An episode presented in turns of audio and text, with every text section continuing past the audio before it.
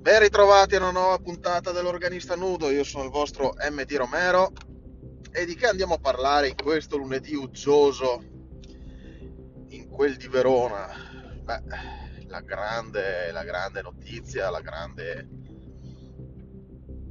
finalmente il nuovo trailer di, di Dune per la regia di Denis Villeneuve, almeno penso si dica la francese, e non in qualche altro idioma.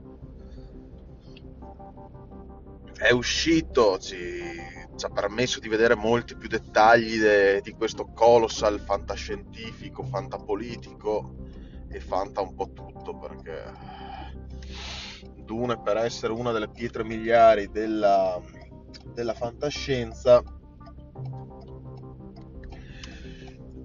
è di difficile catalogazione c'è tanta fantapolitica, intrigo politico, c'è un sistema di, di governo di stampo medievale con un imperatore al centro e 100.000 casate sparse per uh, l'universo, alcune molto grandi come quelle protagoniste, altre infime che non vengono nemmeno nominate e c'è tanto anche di economia, di riferimenti alla storia del XX secolo, c'è tanto anche di, ha degli elementi anche fantasy, perché no?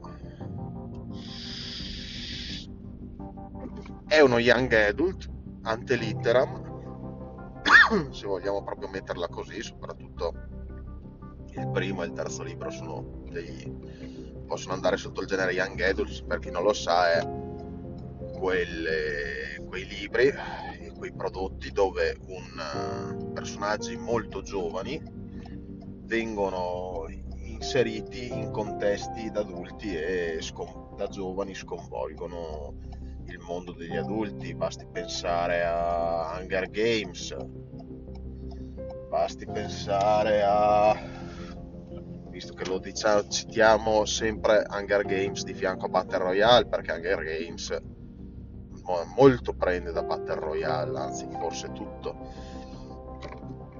Andiamo a citare anche il primo libro di, uh, del Trono di Spade. Il Trono di Spade, eh, i protagonisti, non, guardate, non pensate alla serie, ma sul libro hanno tutti fra i 8 e i 15 anni. L'unico adulto è Ned Stark che muore malissimo nel primo libro. Vabbè, lo sapete tutti ormai, perché comunque non, non ho problemi non penso ci siano più problemi a fare spoiler sulla prima stagione di una serie che da quello che si è capito l'ha, l'ha vista il mondo intero quindi sì, almeno Ned Stark muore, posso dirlo. Tanto io degli spoiler me ne fotte un cazzo, quindi ve li faccio e quindi andate a fare in culo. Comunque sì, anche lì erano tutti dai 13-15 anni, comunque young adults, poi Maze Runner, mi viene in mente Maze Runner, mi viene in mente basta, perché Frodo aveva già 50 anni quando ha lasciato la contea sui libri, quindi anche lui aveva già una certa. E non era un giovincello come hai visto sui, sul film, ma vabbè, ma lì sono, sono visioni dei, dei, dei vari... Uh, dei vari registi, anche necessità, cioè non è che puoi mettere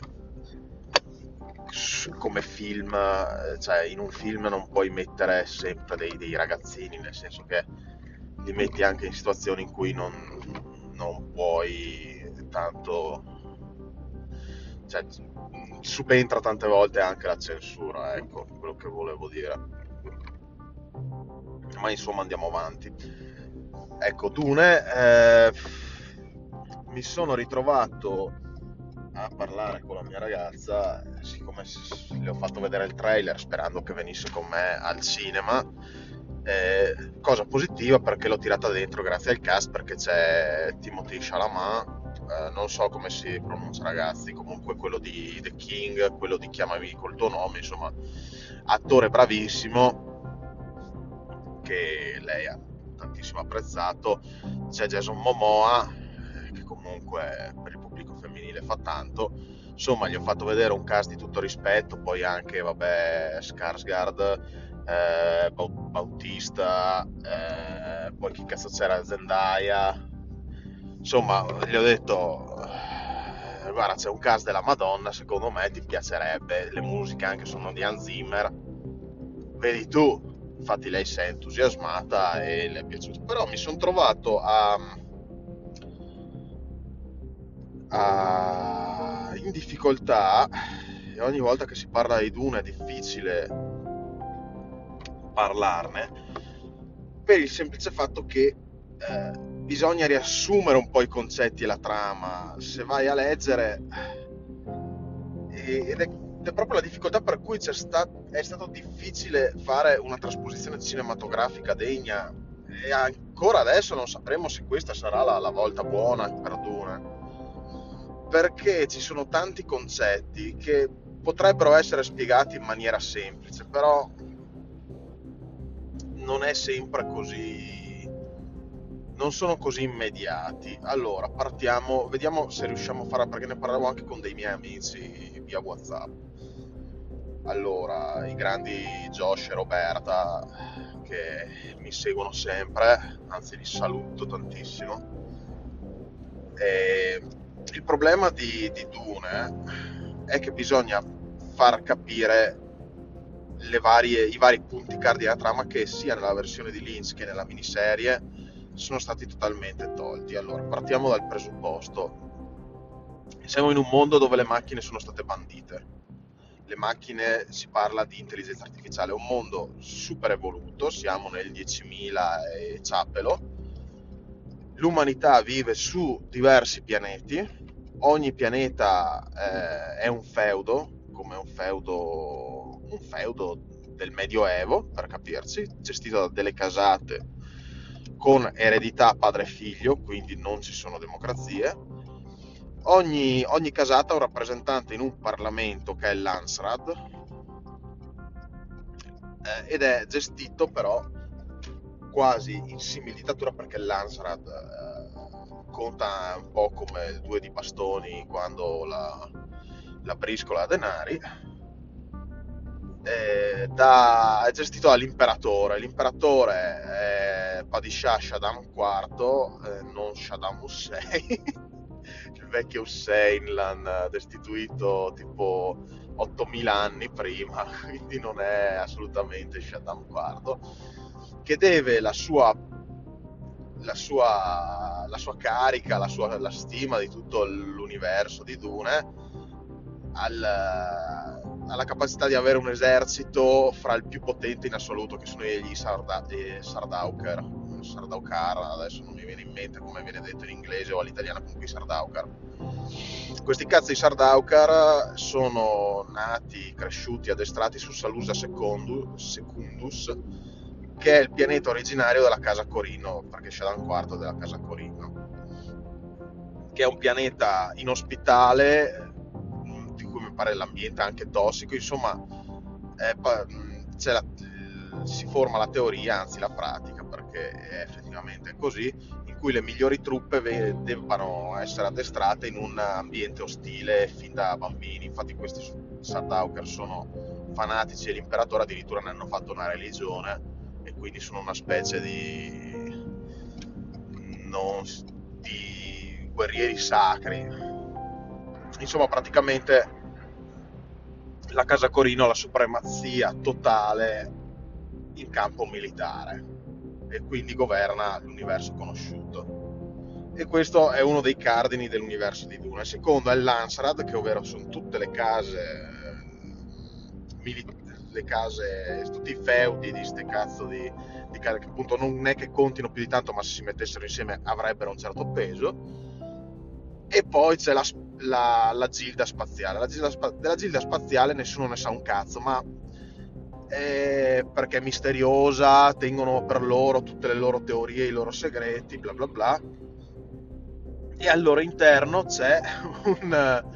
Il problema è che loro detengono il monopolio del trasporto. Ok, torniamo, facciamo un passo indietro. Le case, eh, eh, come vi ho detto, siamo in un universo dove le intelligenze artificiali sono state bandite perché qualche secolo prima, in qualche millennio prima, eh, c'è stata una rivolta delle macchine in stile diciamo Skynet, Terminator, non si sa bene perché poi hanno fatto anche il libro prequel, il figlio e il suo amante gay, non si sa Kevin J. Anderson e Brian Anderson, ma fanno fi- libri di merda basati su degli appunti scritti su carta da culo di, di Frank Herbert, quindi trovano il tempo che trovano, cioè si inventano parti, quindi per me tutto quello scritto da Kevin Brian Herbert e Kevin J. Anderson è fanfiction pura, fatta per mantenere i loro vizi, che probabilmente saranno, non so, eh, uova di Fabergé, comprare uova di Fabergé come faceva Gengive Sanguinanti Murphy. Comunque, eh, essendo che non esistono più le intelligenze artificiali, non esiste più il sistema calcolo attraverso le macchine, non esistono macchine che calcolano delle cose, eh, è stato necessario creare degli esseri umani o comunque generare degli esseri umani che fossero in grado di fare queste operazioni. Quindi in questo caso sono i Mentat, che sono i computer umani, persone addestrate fin da piccole a, ad essere dei, a pensare con la logica dei computer e ogni casata ha almeno un mentat che, uh, che fa da consigliere. I, di solito sono anche grossi guerrieri, tipo eh, la casata Trades uh, a Tufira Watt che è nominato maestro agli assassini imperiali perché appunto è uno specializzato in intrighi e la casata Arconnen al mitico Peter De Vries, un tossicomane eh, perverso che pensi confà alla, alla casata Arconnen. Comunque i Mentat servono per questo il calcolo delle probabilità, il calcolo delle possibilità da consiglieri. Però per quanto riguarda i viaggi interstellari, allora dovete immaginare, avete mai guidato una macchina a grande velocità? Servono il doppio dei riflessi che servono per esempio a me adesso guidare a 70-80 all'ora in tangenziale. Serve una concentrazione, serve un'idea di precisione, non puoi guidare una macchina a 200 km orari su un circuito che non conosci, devi fare i giri di prova, devi capire dove sono le curve, devi capire, devi dare un'idea se ci sono degli imprevisti, per quello ogni eh, casa di Formula 1 al, al, tizio che gli dice se ci sono problemi, se c'è stato un incidente, se, eccetera. O per esempio nelle gare di rally c'è il navigatore, sono sempre in due, c'è il navigatore che gli dice 4 a destra, 3 a sinistra, per dirgli guarda che le prossime curve saranno di questo tipo, stacci all'occhio e preparati a farle in certa maniera. Allora immaginate di essere su uh, un'enorme autostrada del, dello spazio, avere un... Uh, una nave di, di svariate centinaia di migliaia di tonnellate che viaggia velocità, alla velocità iperluce, oltre la, la, la, soglia della luce, e eh, doverla pilotare senza i vari piloti automatici o cazzi vari che ci sono in tutte le navi, dall'Enterprise a Star Trek a cazzi vari. Nessuno ce la fa, cioè voi sapete dove partite, però non sapete dove uscite, potreste infilarvi in mezzo a un asteroide, a un pianeta, eh, in mezzo a un'altra nave, insomma fare come c'è stato stre- nel canale di, di Suez, insomma viaggi per luce, quindi come cazzo viene fatta questa cosa? Questi viaggi per luce per spostarsi da un pianeta all'altro su Dune vengono fatti alla Gilda Spaziale. La Gilda Spaziale detende il monopolio ma essa stessa è dipendente da ha bisogno che i suoi navigatori possano avere queste capacità di previsione ok e queste capacità di previsione ce l'hanno soltanto con una, una droga sostanzialmente diciamo una sostanza ma io direi proprio droga perché dà proprio l'idea di quello che, di quello che è cioè l'idea di Duna perché poi sui fumetti, sulle, sui film, sui videogiochi dicono che è una sostanza. Sta cazzo di sostanza, scusate, devo superare un po' di gente.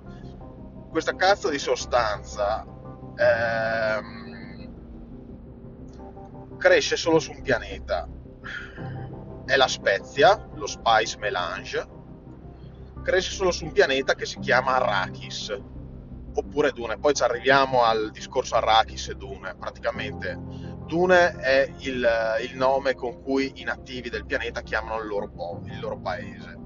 Invece Arrakis è il nome dato dalle casate imperiali, dalla casa Corinno, da, da, insomma dai, dai stranieri, dai foresti, come si dice in Veneto.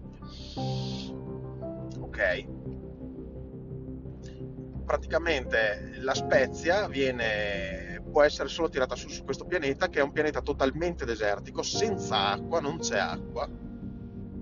E dove eh, in tutte le zone dove c'è deserto, quindi a parte i punti dove c'è eh, complessi montuosi, quindi roccia, è piagata da, eh, dai vermi delle sabbie, che sono dei, dei grossi vermoni che divorano tutto quello che c'è sulla superficie appena sentono una vibrazione. Quindi è un pianeta molto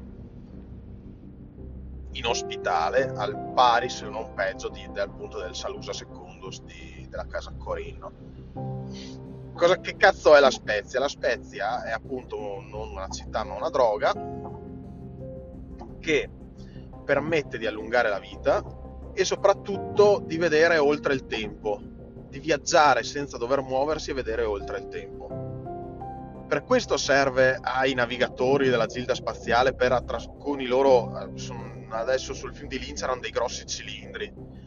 Sono dei grossi cilindri su, sui film di eyeliner, adesso non so come cazzo si chiamavano su, sul libro, cioè non me lo ricordo, mi pare eyeliner avevano tenuto praticamente sono dei grossi camion trasporti tipo delle, delle navi cargo dove eh, le varie case imperiali pagando bei soldi eh, possono essere trasportate di pianeta in pianeta. Quindi se si, ci si vuole spostare da qualsiasi pianeta, se ci si vuole spostare da... se si vuole scappare anche da un pianeta, bisogna pagare la gilda, che ti trovi un posto sulle loro navi e con le loro navi andare, loro sono gli unici che possono viaggiare per luce, quindi perché appunto loro si nutrono di sta cazzo di spezie, tra l'altro i navigatori sono talmente assuefatti alla spezia che vivono in dei uh, tank, de, dei grossi cilindri pieni di, proprio di vapori di spezia perché ne hanno proprio bisogno, sono dei tossici. La spezia crea ossuefazione, la spezia appunto crea da preveggenza, che è il punto cardine della, della, del, dell'idea, della, del, praticamente è una sorta di carburante. Togliete il petrolio, togliete il petrolio dall'equazione di Dune, inseriteci la spezia, che però è una droga, quindi va ingerita, è una cosa che usano gli esseri umani perché appunto le macchine non esistono, le macchine intelligenti se non altro, e vi ritroverete il mondo di Dune. Sostituite l'Iraq con... O il Kuwait con, la, con Arrakis e vi ritroverete ad avere più o meno il mondo di Dune a livello di idea geopolitica e già avete una bella infarinatura. È questo che vi voglio dare, avete già una bella infarinatura di quello di cui parla Dune. E fin qui ci siamo. Allora, sul film di Lynch questa roba è stata spiegata a grandi linee all'inizio del film. Poi ha iniziato a mettere la prova del, um, delle Bene Gesserit che è necessaria. Invece della spiegazione, perché poi sul, sul, sul libro, dopo la prova Bene Gesserit, la reverenda madre Gaius Ellen Moahim con uh, Paula Traders ci parla anche esaustivamente, spiega un attimo la situazione, quindi dà un'infarinatura anche al, al buon eh, lettore di cosa stiamo parlando, invece sul film di Lynch c'è la scena del uh, nomina il Quizach Haderach, che è l'essere supremo che vorrebbero, stanno cercando di creare le, le Bene Gesserit, ma ci arriveremo alle Bene Gesserit perché è ancora più complicata la situazione. E poi eh, buttano dentro il buon... Lynch butta dentro subito la scena del barone Harkonnen, quindi si capisce ben poco del... e ci si ritrova a già un quarto d'ora, 20 minuti di film che già non si capisce una beniamata mazza di quello che sta succedendo, se non si è letto il libro, cioè io vi vidi il film prima di leggere il libro e per certi versi mi piacque molto, però dici, dissi porca troia che non si capisce veramente una sega. Contate che ero anche ragazzino, quindi a maggior ragione. Però appunto eh, il discorso che vi ho fatto io, anche un po' in soldoni, un po' anche nel dettaglio, può essere stringato in poche, in poche, in poche frasi messe in maniera buona su un film. Quindi potremmo farcela. Allora, abbiamo visto lo scenario geopolitico di Dune e andiamo a vedere un attimo il, la situazione della trama.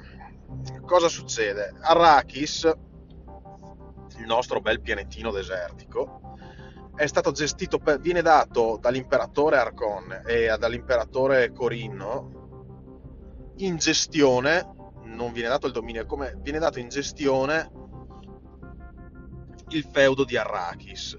Cosa vuol dire? Che la casata dal proprio pianeta, diciamo rifugio, dal proprio pianeta, dal proprio feudo, gli viene ordinato di trasferirsi su Arrakis e prendere in mano la gestione della, della produzione di Spezia, che appunto eh, è gestita da, dall'impero, dalle casate.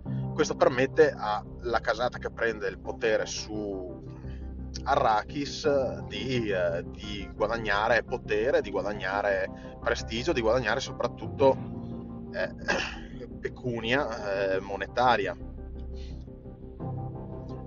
con il rischio comunque di entrare in collisione con altre casate di vario tipo. Il dominio di, di Arrakis per uh, decenni, eh, per decenni è stato sotto il controllo della casa Tarkonnen cui il, eh, col, una casata diciamo rivale è la nemesi della, della casata principale dei protagonisti che sono gli Atreides.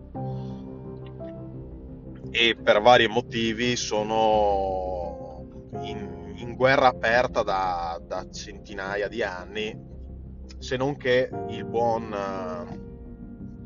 le regole del, dell'impero gli impediscono di farsi guerra aperta.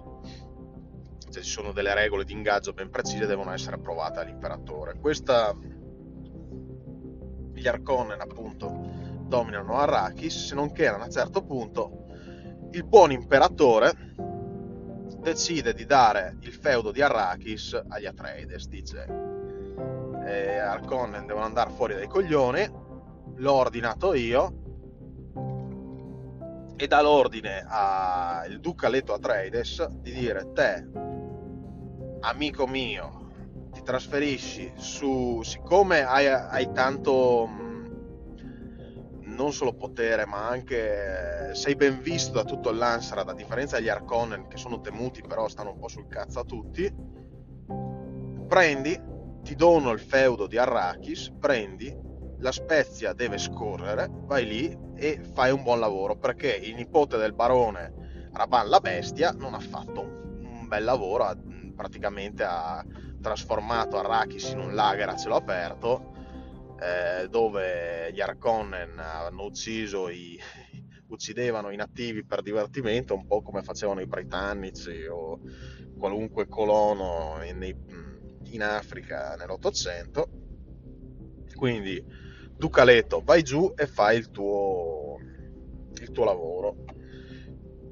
Ovviamente gli Arconnen non se ne stanno con i mano in mano, ma pare di sì, nel senso che loro gli cedono il, il feudo di Arrakis, si ritirano a quanto pare e non succede un cazzo.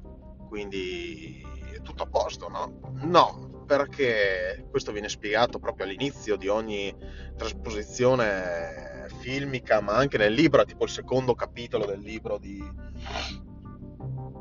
di Dune,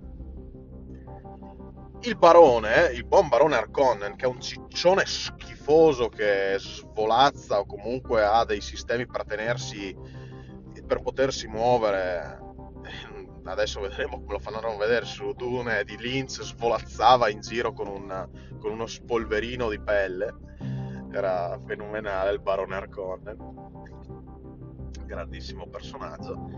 Eh, il cazzo di Barone Arconnen eh, spiega, ve l'ho detto, secondo capitolo, quindi non è proprio un enorme spoiler, anche sul trailer dicono sta roba. In realtà Arrakis per la casata Atreides è una trappola, perché l'imperatore Corinno l'imperatore Corinno è stanco di avere gli Atreides che continuano a guadagnare consensi e prestigio all'interno del Parlamento e potrebbero addirittura rovesciare la casata anche perché hanno dei, dei feroci non hanno i guerrieri al pari dei Sardauker però insomma ci stanno arrivando e vogliono praticamente eliminarli però non possono dichiarargli guerra aperta perché ci sono delle regole quindi cosa gli dicono? gli diamo la Corino gli dice vi do la, il feudo di Arrakis posto ideale per farvi fuori sostanzialmente dico do il via libera segreto al barone con cui al barone Arconen con cui Atreides e Arconen hanno una guerra aperta veda sotto il regolata dalle regole del Canli il Canli è tipo di regole di ingaggio fra le casate, che è la vendetta sostanzialmente. Così li metto nelle mani degli Arconnen e gli dico al barone Arconnen, ok, fai la tua mossa, volevi il barone, volevi il Duca Trades, volevi eliminare il Duca Trades perché ti sta sul cazzo per vari motivi che non eh, sveleremo qui perché quello si sarebbe fare degli spoileroni te lo mettiamo su un piatto d'argento su Arrakis, fai la tua mossa. Per aiutarti, il, barone, il grandissimo imperatore Corinno, che è un vero stronzo, gli dice: Ti do 20 legioni dei miei, dei miei Sardauker che saranno mascherate da, da tue truppe, quindi da truppe Arconnen, in modo che io ti do le armi, io ti do la possibilità, però io non ne voglio sapere niente perché se no l'Ansrat si rivolta contro di me, potrebbero esserci problemi. Voi potete uccidervi a vicenda perché ci sono le regole del Canli, andate. Quindi la, la casata Trades coscientemente, col giovane Paul, che è, il, che è il, l'erede al trono, vanno su Arrakis e entrano, pur sapendolo, in una trappola eh, con esiti che vedrete, ovviamente non andiamo a fare spoiler eh, di nessun tipo.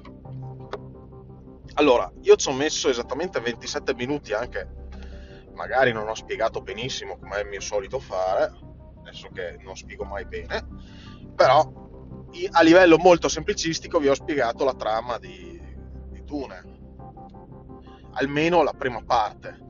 Ecco, riuscire a dare tutti questi concetti in un film eh, in poco tempo, senza togliere troppo spazio all'intrigo politico, che è quello che appassiona o all'azione, e nel tempo stesso fare in modo che la gente possa apprezzare i vari personaggi come li può apprezzare sul libro, quindi dargli abbastanza spazio perché diventino tridimensionali, non dei, dei personaggi che si vedono in due scene in croce e poi vengono eliminati o scompaiono dalla vista, dalla faccia della terra, non è assolutamente facile. Lynch fallito e ne parleremo e, capiremo nella seconda parte perché la miniserie televisiva ha fallito molti media hanno fallito. E qui vorrei citare hanno tentato hanno fallito no hanno tentato e sono morti però per citare una frase di Dune, però appunto il progetto Dune è assolutamente eh, spinoso e potrebbe consacrare definitivamente Villeneuve alla, alla, gloria o rovinargli la carriera e così tutti quelli che lavorano hanno lavorato in quel film. Quindi staremo a vedere. I trailer fanno ben pensare e ne parleremo anche perché. E nella seconda parte, cosa importantissima, faremo un, uh, un raffronto fra le varie versioni di, di Dune uscite finora e parleremo anche abbastanza de, di come vengono visti, di come grazie al trailer, più che altro l'unica roba abbiamo il trailer, vedremo a livello di trailer, a livello di... raffronteremo il trailer, con le immagini del trailer con quello che sono il, le trasposizioni di miniserie e di... e di film di Lynch eh, con quello che è il libro e vedremo chi ha indovinato cosa e chi non le ha indovinate, cosa ha funzionato, cosa no e cosa ci aspettiamo da questo cazzo di film. E per l'organista nudo è tutto per oggi. Ci vediamo stasera per la seconda parte. Ciao!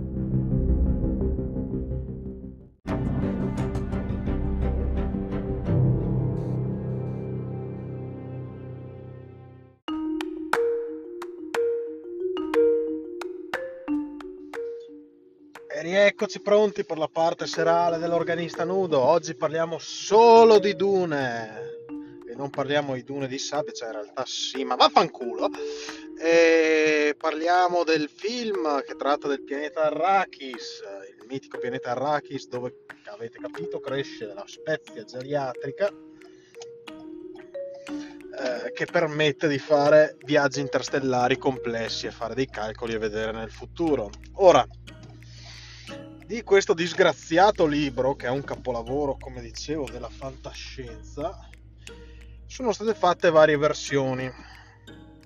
La primissima mai realizzata e lasciatemi dire, andate a fare in culo se lo pensate altrimenti, perché in fondo lo sapete, sarebbe stata una vaccata. Grazie a Dio, la versione di Hodorowski, il profeta fallito Hodorowski, che può essere anche bravissimo regista ma deve smetterla di fare il santone. E lo sapete tutti che ho ragione è talmente montato che la panna sembra anzi altro che panna sembra la cazzo di morte nera dei Lego da quanto è montata. Anche Valentina Nappi se vogliamo dai anche Valentina Nappi è bella montata ma in altri sensi eh, che stavo dicendo, sì, anche in realtà anche un po' di testa si è montata, ma lasciamo perdere. E, ehm, il buon Hodorowski voleva portare Dune facendo molto eh, voleva portare la sua versione mai realizzato un progetto ambiziosissimo che vedeva allora Dalì come imperatore Corinno, Salvador Dalì, vedeva i, le navi create da Mobius, dai, dai, bozzetti di Mobius, le creature da H.R. Giger, se ben ricordo, adesso non... Poi chi cazzo c'era ancora? Eh, Orson Welles nei panni e l'imperatore Arconnen aveva fatto un cast di, di star che era un disastro annunciato perché comunque mh, anche adesso c'è un cast di star uh, di un certo livello, però dovete capire che le star degli anni 50, 60 non erano le star che ci sono adesso, 50, 60, 70. Orson Welles era un sociopatico, Salvador Dalì era fuori come i coppi, cioè erano persone che erano veramente delle, dei personaggi eh, in cui il cui mondo ruotava attorno a se stesso, basti pensare a, alla commedia Casino Royale, la voluta parodia de, del libro di Ian Fleming, dove si avvicendarono appunto anche lì Orson Welles, Peter Sellers, eh, Woody Allen, alla regia non mi ricordo che cazzo era, se era Blake Edwards, o... insomma c'erano talmente tanta gente famosa che si pestarono i piedi l'uno con l'altro e si creò un disastro. Succede sempre così, soprattutto con le nei film di star collettive di un certo livello, di una certa epoca. Senza contare che Hodorowski avrebbe fatto una roba a modo suo, quindi sarebbe stato incomprensibile ai più, perché lui è un simbolista, sinceramente non avrebbe permesso al pubblico comune di godere della, della... però poi avevo visto i bozzetti, il barone Arcon, il pieno anelli, molto zingaresco, cioè, boh, sì, cappelli ridicoli, costumi che sarebbero costati l'ira di Dio, lasciate stare, cioè, anche no. nel senso Doroschi sta fermo, grazie a Dio l'hanno fermato prima ancora di iniziare.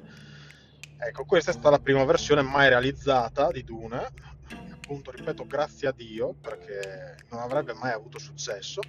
Podorowski, tra l'altro, quando uscì la versione di Lynch, disse non andrò a vederla, non andrò a vederla perché eh, se sicuramente non sarà all'altezza, perché non è la mia versione, e se per caso mi ritrovassi a vedere eh, qualcosa che fosse all'altezza della mia versione sarebbe perché lui in qualche maniera mi ha rubato le idee. Quindi, cioè, sì, idee, cose che trovano il tempo che trovano,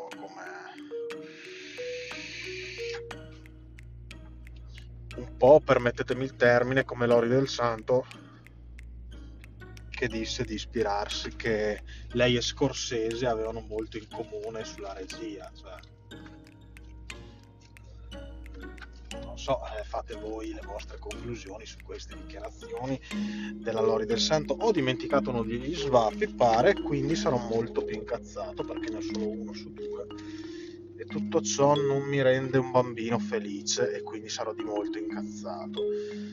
Mentre mi sentite... Ah no, eccolo qua, perfetto, perfetto, perfetto. Ci siamo ragazzi, siamo di nuovo online. Allora, ripeto, quando sentite dei sibili non sto sniffando cocaina, anche se posso sembrare al tipo di programma che conduco, ma sto svappando tranquillamente.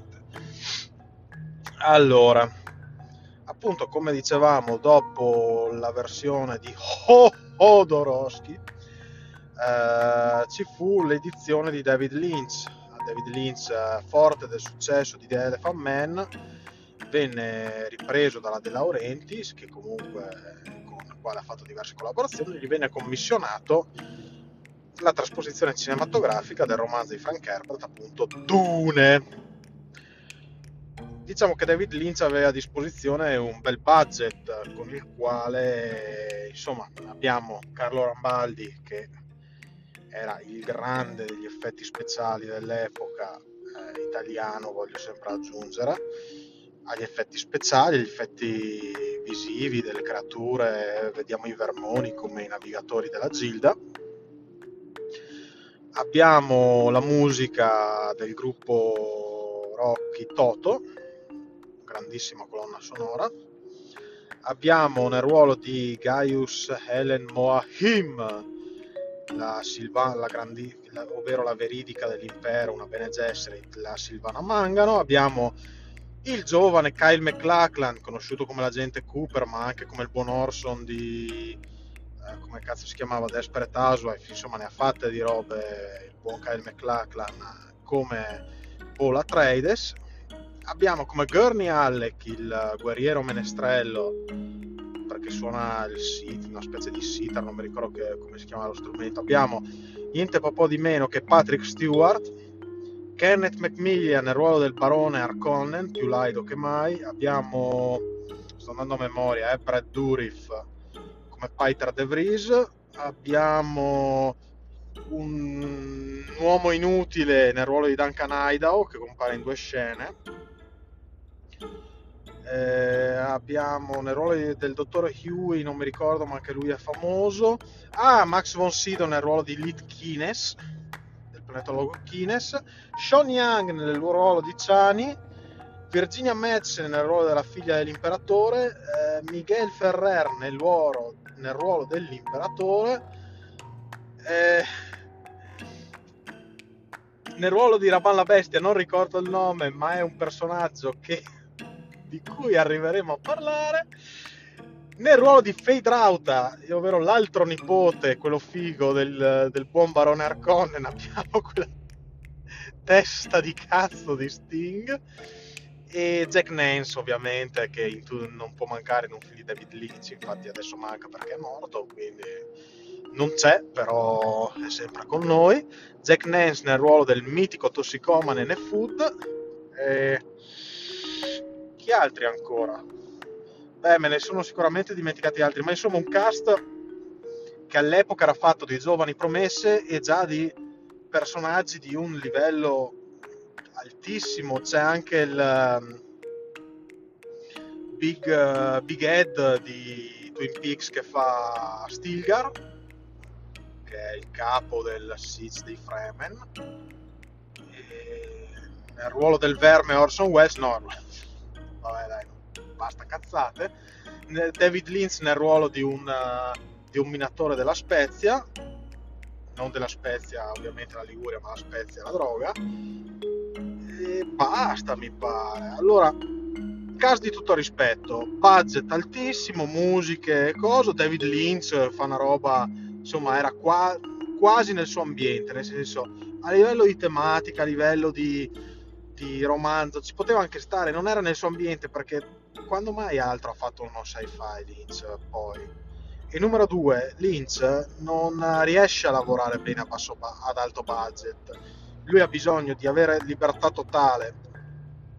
Infatti abbiamo anche a livello di costumi eh, una, un Jedi primo che è il pianeta degli Arconnen e gli Arconnen stessi con una caratteristica ben definita cioè un pianeta tossico, un pianeta inquinato, un pianeta dove tutti hanno una valvola cardiaca che il barone strappa a cazzo di minchia perché è il barone, il barone Arcona, cazzo. Eh, l'hanno fatto svolazzare in giro, quindi c'era anche una componente anche orrorifica, ci sono alcune scene che sono veramente disturbanti. Eh, diciamo che i, una parte del pianeta Arconen ci sta i Mentat sono fatti quasi abbastanza ridicoli con queste ciglia lunghissime, queste sopracciglia lunghissime che sembrano dei sardi, non lo so, e le labbra macchiate vabbè di succo di saffo che vabbè ci può anche stare, però anche Tufira Watt, Tufira Watt è un personaggio molto anziano, anche abbastanza decrepito, però è un, un noto, cioè maestro degli assassini, una persona letale, una persona che può sovvertire, eh, può far cadere governi, può far cadere casate, può, insomma può fare il cazzo che gli pare Tufira Watt, una persona, e lo fanno come un vecchio senile, un vecchio rincoglionito, già lì. E Gurney Halleck, eh, che dovrebbe essere un uomo rude, ci mettono Patrick Stewart, che sì, bravissimo, bello, bravo, però è troppo pulito. Duncan Idaho, che doveva essere un guerriero favoloso e soprattutto sui libri viene descritto come affascinante, di un fascino mascolino, mettono sto idiota che compare in due scene con dei capelli alla Silvano Roggi di, di, di Camera Caffè o per dire di Panfilo Maria Riccardelli, cioè, non ha una... poi lo vedi in due scene e poi una, scena, una delle due scene muore non te ne accorgi nemmeno. Oltretutto c'è anche questa cosa e quindi anche il cast, anche per esempio Paula Trades, mm, il buon Kyle McLachlan, eh sì, cioè come viene descritto, Paul sui libri viene descritto come un ragazzo magrolino, smunto, comunque addestrato, tutto, ma viene descritto proprio come un gracilino. Invece Paula Traders, uh, interpretato da Kyle McLachlan, ha una certa fisicità, cioè la fisicità che ha Kyle McLachlan, che comunque non è da poco, un mascellone, cioè diverse... E questo è un primo problema, il casting. Il secondo è i costumi. Se gli Arconen, come vi ho detto, sono stati gestiti da Dio, nel senso nonostante non sia proprio fedelissimo al romanzo, hanno, danno l'idea di Arconnen, di persone da temere, di, di, cattivi, anche forse un po' fumettoso il barone, nel senso che il barone sul libro è un calcolatore, è anche un po' viscido, è anche un po' deviato, mentre il barone Arconnen di Lynch è proprio un cattivo da, da fumetto, è incazzato come un gorilla, svolazza, grida, eh, impazzisce, le fa di ogni, cioè è proprio fuori, com- fuori come un balcone. Il- infatti, io l'adoro per quello. La versione di Lynch è sto barone Arcone che svolazza gridando, ah! cioè, boh, ci sta. Ecco, e andiamo anche a parlare di, di, Raban la bestia, che sarebbe il primo dei due nipoti, cioè quello che aveva il controllo di Arrakis, e poi dopo un certo la, dopo la trappola torna è lui che guida comunque la, l'attacco contro gli Atreides Rabanan la bestia è la persona con cui eh, Gurney Halleck ha un conto in sospeso perché lo ha, lo ha preso prigioniero, gli ha ammazzato la moglie, insomma è un sadico, un figlio di puttana, eh, appunto ammazzava per gioco i Fremen, li, li cacciava per gioco, un guerriero formidabile, sanguinario, forse sì, lo dicono che è un po' eh, non sovrappeso, che sarebbe diventato sovrappeso perché avrebbe tendeva già a diventare come il buon zio, però comunque una persona da temere. Il, il barone Arco, il Raban la bestia che mette in gioco Lynch, che adesso non mi viene il nome, cazzo ce l'ho sulla punta della lingua, mi verrà stanotte alle 3 di mattina. Eh, è un attore, tra l'altro israeliano, se ben ricordo, naturalizzato in America, che in Italia ha lavorato anche con diversi registi famosi però in Italia è, fa- è principalmente conosciuto, meglio famigerato, per i film di Simone Matteo. I film di Simone Matteo, piccola parentesi trash, erano dei film, erano una serie di film, anche Carambola, Carambola e Filotto tutti in buca, erano 5-6 film che dovevano eh, dove avevano preso la coppia di più successo Bud Spencer e Terence Hill e, avevano, e l'avevano praticamente fatta identica solo con questo attore qua che poi è andato a fare Ravan la Bestia che è un ciccionotto alla Bud Spencer e un biondo figo che anche lui non mi ricordo chi cazzo è di nome e avevano fatto sta coppia da Simone Matteo proprio per fare le versioni sfigate di Bud Spencer e Terence Hill che di per sé i film non sono neanche brutti cioè ho visto molto di peggio ma vabbè se andiamo a vedere cosa si è visto di peggio non sono Bud Spencer e Terence Hill. Ecco, Raban che ha tre battute in tutto il film e dovrebbe essere il cattivo, cioè il rivale di poi di Paul, di... viene messo proprio in secondo piano, lo vediamo picchiare un nano, eh, mangiare robe schifose, e nulla più e dopo viene malamente decapitato. Quindi cioè, non c'è molto... È proprio alcuni personaggi che dovrebbero avere un un piglio maggiore vengono lasciati in secondo piano, fra cui anche il conte Fenring, personaggio importantissimo, eh, riveste un ruolo di comparsa o addirittura non, non, è neanche stato fatto il casting del conte Fenring, che è grande amico dell'imperatore. E questo è un altro dei problemi, nel senso che problemi appunto di, di casting non indovinato, ma soprattutto se gli Arconnen sono fighi, gli Atreides li hanno fatti tipo, che cazzo ne so, dei cadetti inglesi, de... non danno l'idea di combattenti, di persone, sembrano proprio dei, dei nobilotti sfigati, dei marinai, gente appena scesa da una nave, da una nave da, da crociera, cioè con i galloni, cioè, erano abbastanza ridicoli. Poi arrivano su Arrakis, non è che hanno delle tute, delle armature, questi vestitini, non si e un'altra roba che dà molto fastidio è che per come è montato il film sembra che passino due giorni, nel senso dall'arrivo su Arrakis della famiglia della casata Atreides alla, alla trappola che viene innescata passano cioè, al massimo due giorni sul film di Lynch sembra proprio che arrivano e li fanno fuori invece sul libro ci provano a istituire delle diversità cioè, ovviamente non si può fare tutto però c'è anche il traditore all'interno del, del libro, perché c'è un traditore all'interno della cantata Atreides, non viene rivelato, cioè sì e no, ma sì, è divertente vedere come Herbert ha costruito una, sos- una crescendo di sospetto e paranoia, soprattutto fra Lady Jessica, che è la concubina, attenzione, non la moglie del duca, ma la concubina che gli ha dato Paul, che Jessica è una Bene Gesserit e ha una parentela purtroppo per lei importante e Tuffira Watt, quindi le due persone più vicine all'imperatore, mentre Duncan pure lui sbrocca, invece Duncan ha detto relegato, non lui comparso un personaggio importantissimo che se il film di Lynch avesse avuto un gran successo planetario, avesse avuto tutta una serie di robe, ci sarebbero stati almeno Messia e i figli di Dune, altri due clamorosi titoli della saga di Frank Herbert.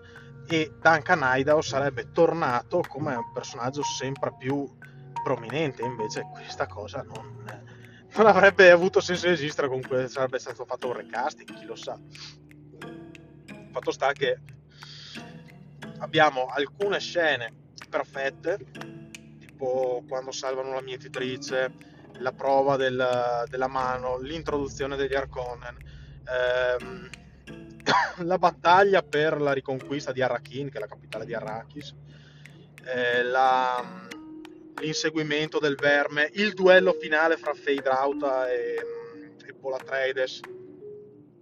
Ci sono diversi momenti perfetti, girati da Dio, proprio intensi e uniti a delle robe buttate lì a cazzo che non, cioè, non hanno la stessa potenza, quindi è altalenante. Oltretutto passiamo dai, dagli effetti di Rambaldi ha le navi disegnate sullo sfondo che quando dopo che è uscito Star Wars con i modellini erano molto più realistici ecco. Poi vabbè il film fu spacciato fu prova- lo provarono a vendere come l'alternativa a Star Wars quando con Star Wars non c'entra un cazzo. Semmai Star Wars che lo sappiamo benissimo ha rubato a mani basse da Dune perché Tatooine è, è, è Arrakis i due soli che scendono là il fatto di, della, del potente Jedi sarebbe un Kwizak Haderach, l'uso della voce sui, su, per comandare, per controllare le menti sui cosi su, su Dune, su Star Wars, una roba Jedi, è una tecnica Jedi, cioè il fatto che ci fossero un ordine di cavalieri potentissimi, cioè quindi Sardauker decaduti, cioè c'è tutta una serie di robe che come si sa, che poi vabbè lì ha preso anche dei samurai, sappiamo che George Lucas ha rubacchiato a mani basse da qualsiasi cosa per fare Star Wars, quindi non ne facciamogli una colpa, ormai ce l'abbiamo, ci ha divertito uh, o no, dipende, a me a fasi alterne, però ormai non si, gli si può fare una colpa.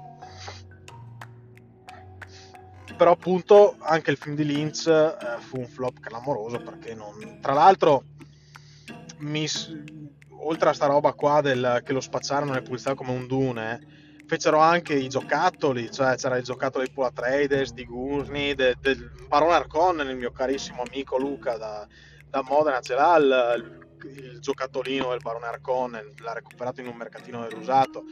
Per farvi capire che proprio avevano sbagliato target, non potresti mai far vedere a un bambino come fai vedere Star Wars, far vedere una roba come Dune, cioè fa, lo traumatizzi e lo fai addormentare così agli incubi proprio mentre guarda il film.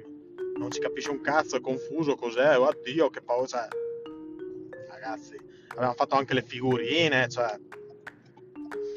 Eh, tra l'altro Lynch disconobbe abbastanza l'opera perché poi venne rimontata con, uh, con scene estese e, e, che scene estese, cioè si parla di, da un film di due ore, di un film di tre ma lui disconobbe in toto quella, la, quel tipo di, di, montaggio e ne negò la paternità.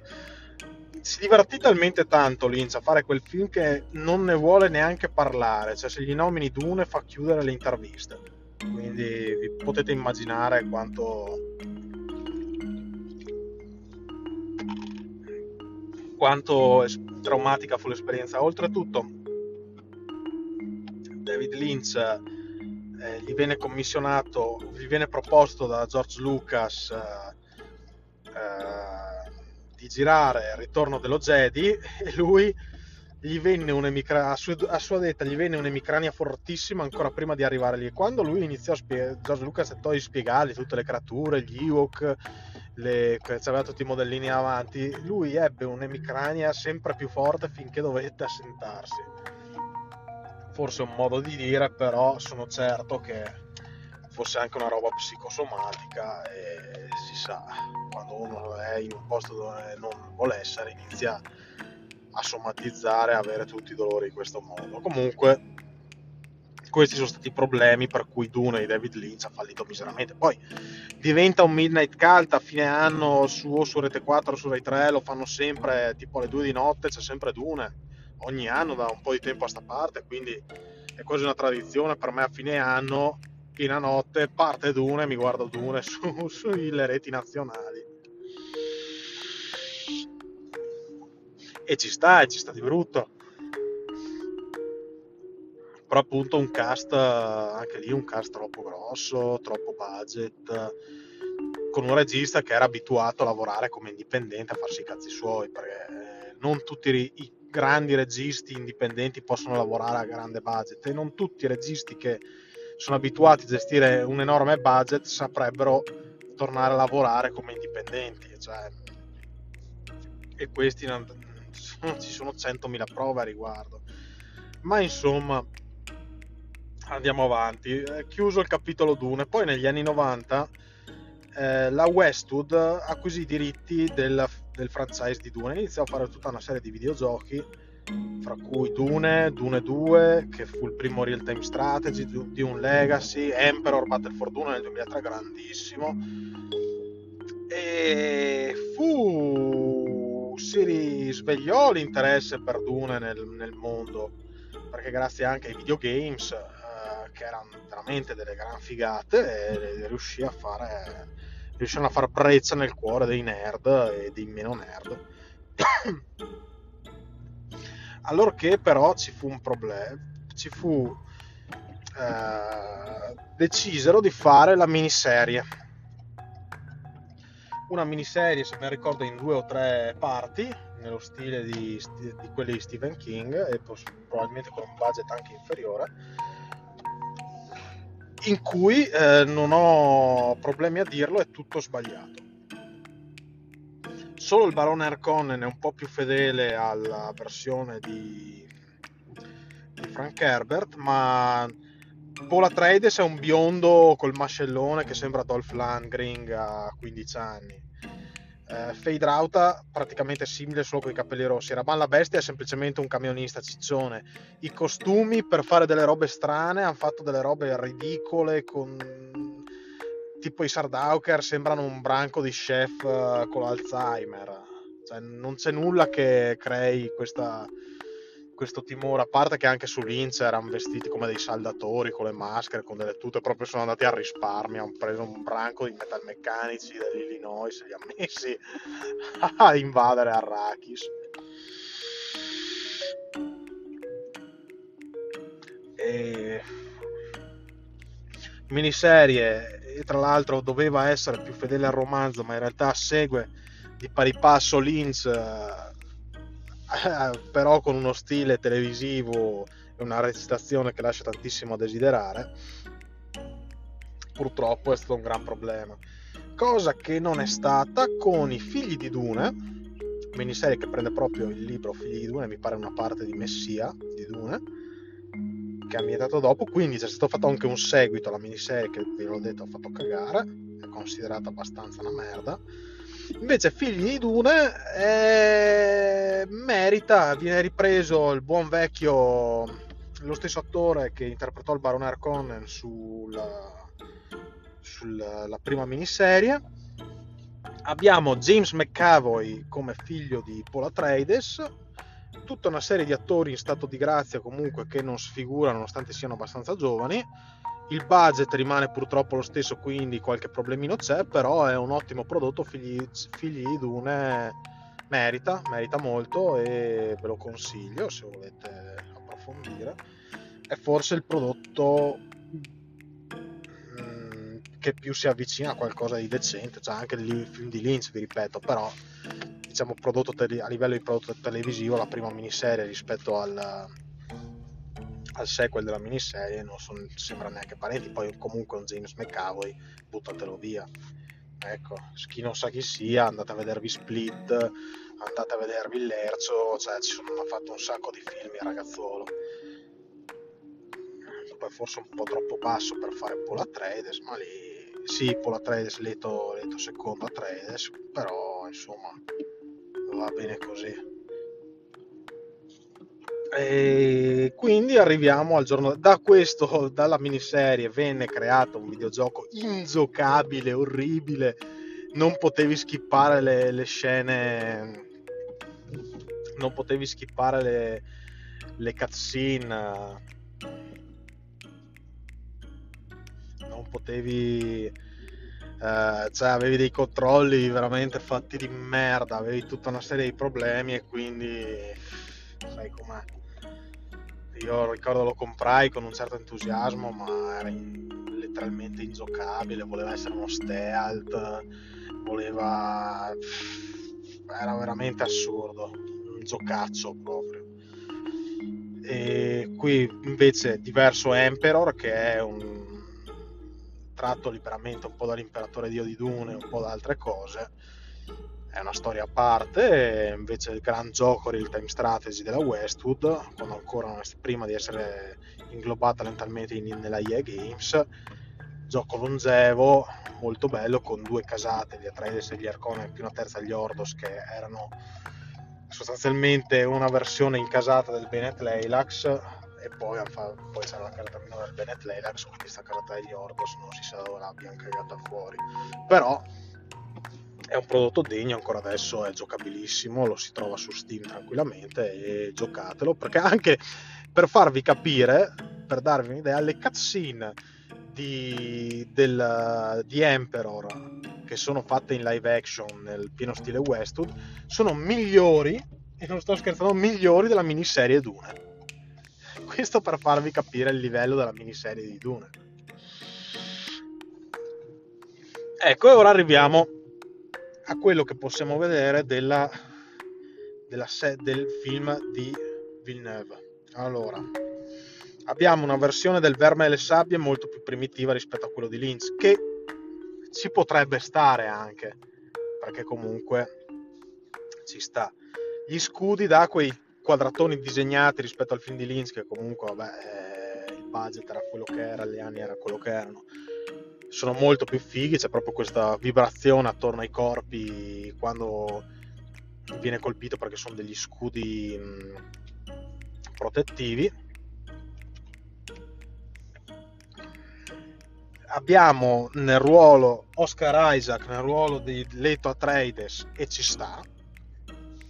Paul Atreides lo fa Timothée Chalamet che è perfetto, io leggendo il libro me lo immaginavo proprio così capelli comunque scuro ramati, faccino pallido, magrolino, smorto, però comunque con una certa furia interiore che ci, cioè, l'abbiamo visto anche su The King, grandissimo film tra l'altro, e ci sta. Gurney Halleck lo fa coso, eh, quello di Non è paese per vecchi, il protagonista, che adesso non mi viene, Josh Brolin, che ci sta tantissimo per proprio rozzo, rude, Duncan Idaho, come vi dicevo, un personaggio, un guerriero formidabile dalla sessualità mascolina, ci ha messo Jason Momoa e va benissimo.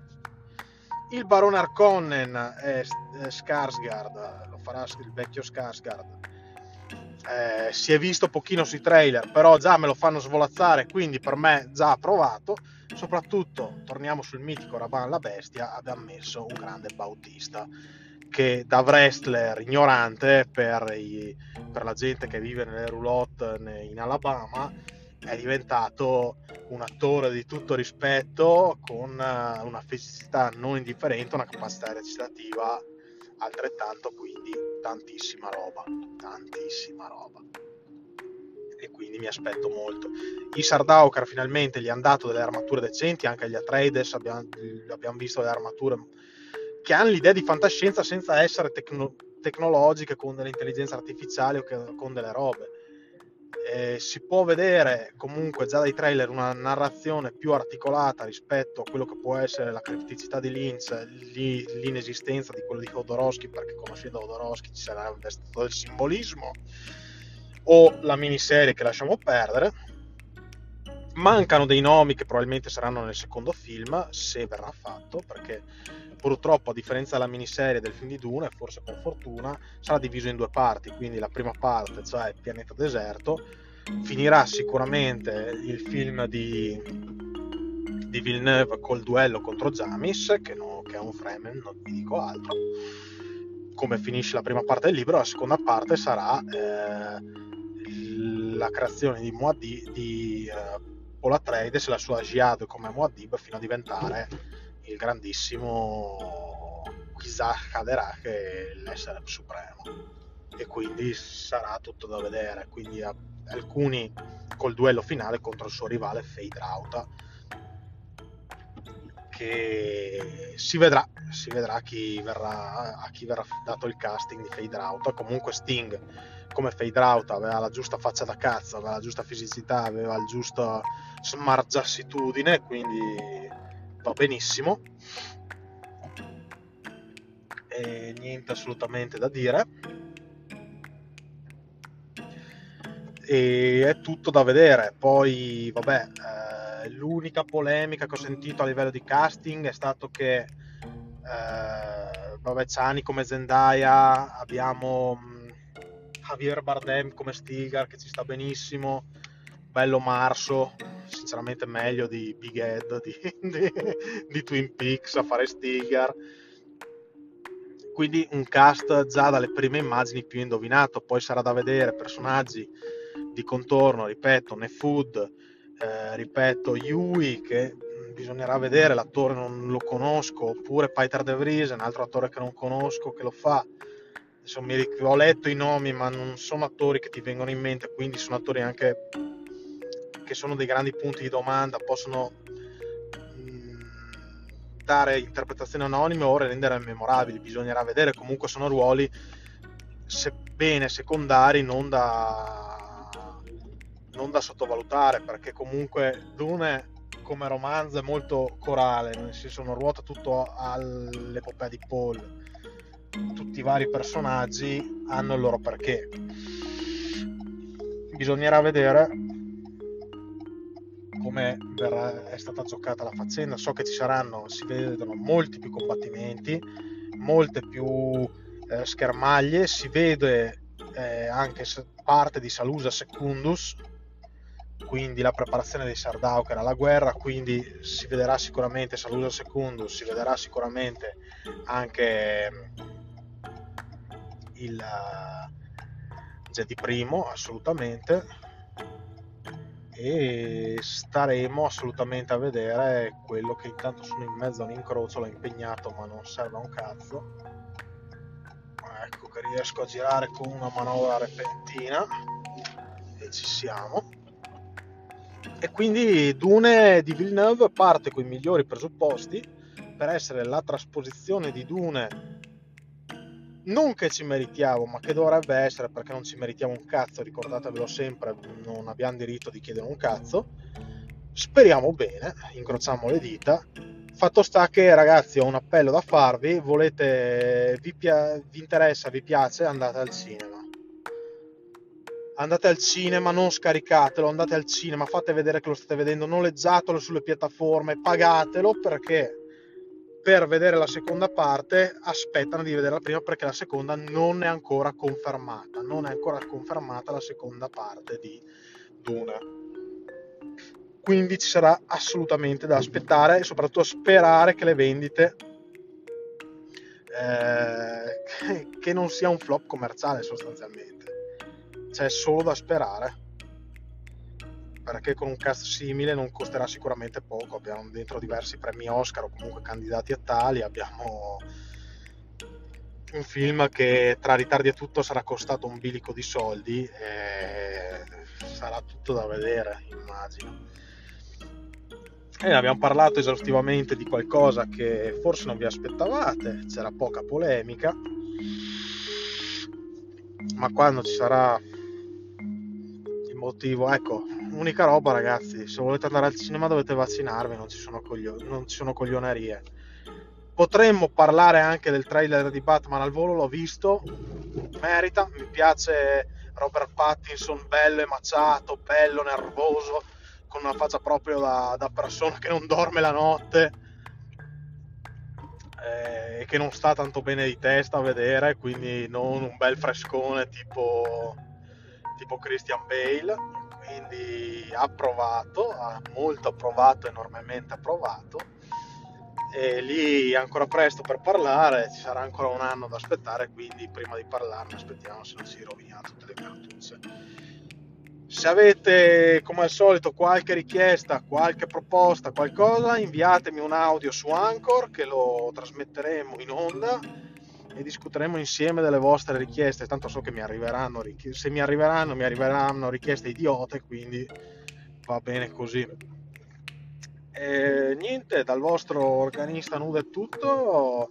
Aspettate che parcheggio a qualche parte così riesco a... Oggi non vi ho fatto neanche il traffico, perché era abbastanza scorrevole, la gente va in ferie, quindi non c'è neanche nulla di cui lamentarsi in realtà. Dal vostro organista nudo è tutto. Cercate di fare i bravi e soprattutto spargete la voce.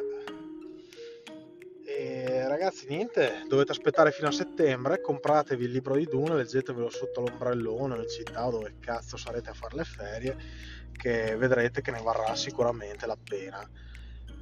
E basta. Ciao.